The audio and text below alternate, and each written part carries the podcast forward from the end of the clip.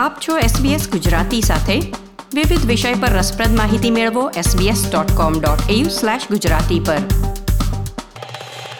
આવી રહેલ સામાન્ય ચૂંટણીમાં ભાગ લઈ રહેલા ઓસ્ટ્રેલિયાના મુખ્ય રાજકીય પક્ષોમાં આપણે લેબર અને લિબરલ પાર્ટી વિશે વાત કરી ચૂક્યા છીએ. આજે વાત કરવી છે પર્યાવરણવાદી ચળવળથી દેશના ત્રીજા મોટા રાજકીય પક્ષ બનવાની ઓસ્ટ્રેલિયન ગ્રીન્સની સફર વિશે. SBS રેડિયો સમાચાર, સાંપ્રત ઘટનાઓ અને પ્રેરક પ્રસંગો આપની ભાષામાં. જોડાઓ અમારી સાથે વાતચીતમાં. sbs.com.au ગુજરાતી. ઓસ્ટ્રેલિયન ગ્રીન્સ પાર્ટીની સ્થાપના ઓગણીસો બાણુંમાં થઈ હતી અને તે વર્તમાન સમયમાં દેશના રાજકારણમાં ત્રીજી સૌથી મોટી પાર્ટી તરીકે ઓળખાય છે. ગ્રીન્સ પાર્ટીની સફળતા પર્યાવરણવિદ અને પાર્ટીના ભૂતપૂર્વ વડા બોબ બ્રાઉનને આભારી છે. ડોક્ટર બોબ બ્રાઉનનો જન્મ સત્યાવીસ ડિસેમ્બર ઓગણીસો ચુમ્માળીસને રોજ ન્યૂ સાઉથ વેલ્સના ઓબેરોન ખાતે થયો હતો. તેમણે કેનબેરામાં ડૉક્ટર તરીકે કારકિર્દી શરૂ કરી, ત્યારબાદ લંડન ગયા અને અંતમાં ટાઝમેનિયાના લોન્સેસ્ટન શહેરમાં ડૉક્ટરનો વ્યવસાય કરવા ઉપરાંત રાજ્યની પર્યાવરણ અંગેની લડતમાં પણ પોતાનો ફાળો આપ્યો હતો.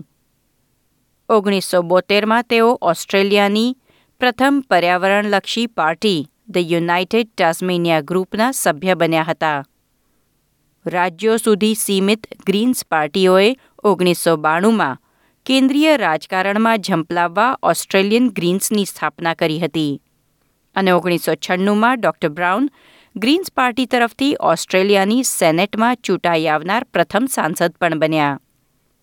એક તરફ ગ્રીન્સ પક્ષનો વિકાસ એ મતદારોમાં પર્યાવરણને લઈને વધી રહેલ જાગરૂકતા અને ચિંતા દર્શાવે છે.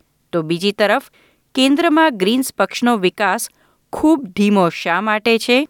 તે સમજાવતા યુનિવર્સિટી ઓફ સિડની ખાતે department of government and international રિલેશન્સના doctor Peter Chen જણાવે છે કે ડોક્ટર બ્રાઉનના નેતૃત્વમાં પક્ષે જે લોકપ્રિયતા મેળવી ત્યારબાદ અન્ય નેતાઓને સાંપડી નથી.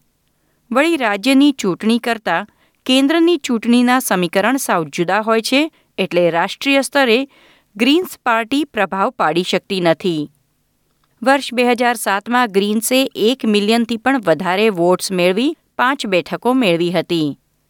જ્યારે બે હજાર દસમાં એક પોઈન્ટ છ મિલિયન વોટ સાથે સેનેટમાં છ બેઠકો જીતી. તે સાથે જ સંસદના ઉપલા ગૃહમાં તેમનું પ્રતિનિધિત્વ પણ નવ સુધી પહોંચ્યું હતું. પાર્ટીએ બે હજાર દસમાં લેબર સાથે જોડાણ કર્યું અને બંને પાર્ટીઓએ ત્યારબાદ કેટલાક મુદ્દાઓ પર સહિયારું કામ પણ કર્યું.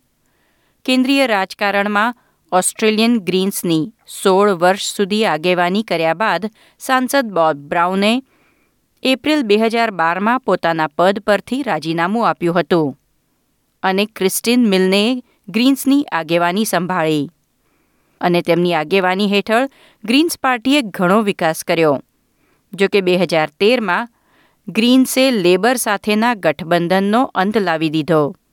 મિલને તે સમયે પોતાના નિવેદનમાં લેબર પાર્ટી પર પર્યાવરણના મુદ્દાને ગંભીરતાથી નહીં લેવાનો આરોપ લગાવ્યો હતો. સાથે જ કહ્યું હતું કે તેમની આગેવાનીમાં ક્લાઇમેટ ચેન્જ વિશે નક્કર યોજના બનાવનાર ઓસ્ટ્રેલિયાનો એકમાત્ર પક્ષ એટલે ગ્રીન્સ પાર્ટી છે This is the century where the overwhelming challenge is going to come from the environment as a result of global warming. That's going to impact on defence policy, impact on people moving around the world, on food scarcity, and that's why you're going to see both of the old parties decline over time and the rise of new parties like the Greens. વર્ષ બે હજાર પંદરમાં ક્રિસ્ટન મિલને પછી Richard D નટાલે પક્ષનું નેતૃત્વ સંભાળ્યું અને બે હજાર બાવીસમાં તેમના રાજીનામા પછી એડમ બેન્ટ ગ્રીન્સ પાર્ટીના નેતા બન્યા છે. મેલબર્નના એડમ બેન્ટે સામાન્ય ચૂંટણીમાં વિજય મેળવી ગ્રીન્સ પક્ષને હાઉસ ઓફ રિપ્રેઝેન્ટેટિવ્સમાં પ્રથમ સીટ અપાવી હતી.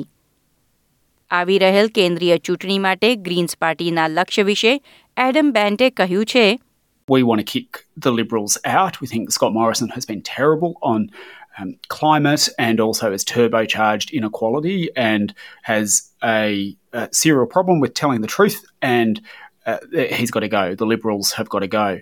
And so we would then, in that situation, uh, in a power sharing parliament, we would seek to work with Labor to support a, a change of government.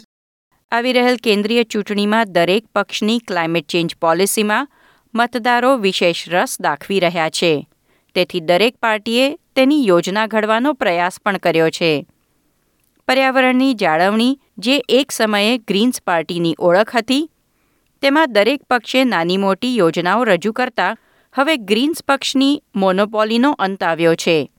અને તેથી doctor Peter chain કહે છે કે Green's પક્ષે પણ હવે અન્ય મુદ્દાઓ પર ઠોસ યોજનાઓ રજૂ કરવાનો સમય આવી ગયો છે issues like climate change, you know, are really um, starting to become uh, much more of focus in public discussion, and that they haven't been able to capitalise on that. Now, that might change, but also I think it shows you to some extent that some minor parties popularise ideas which are then taken up by major parties, and in a sense, that kind of neutralises um, the minor party.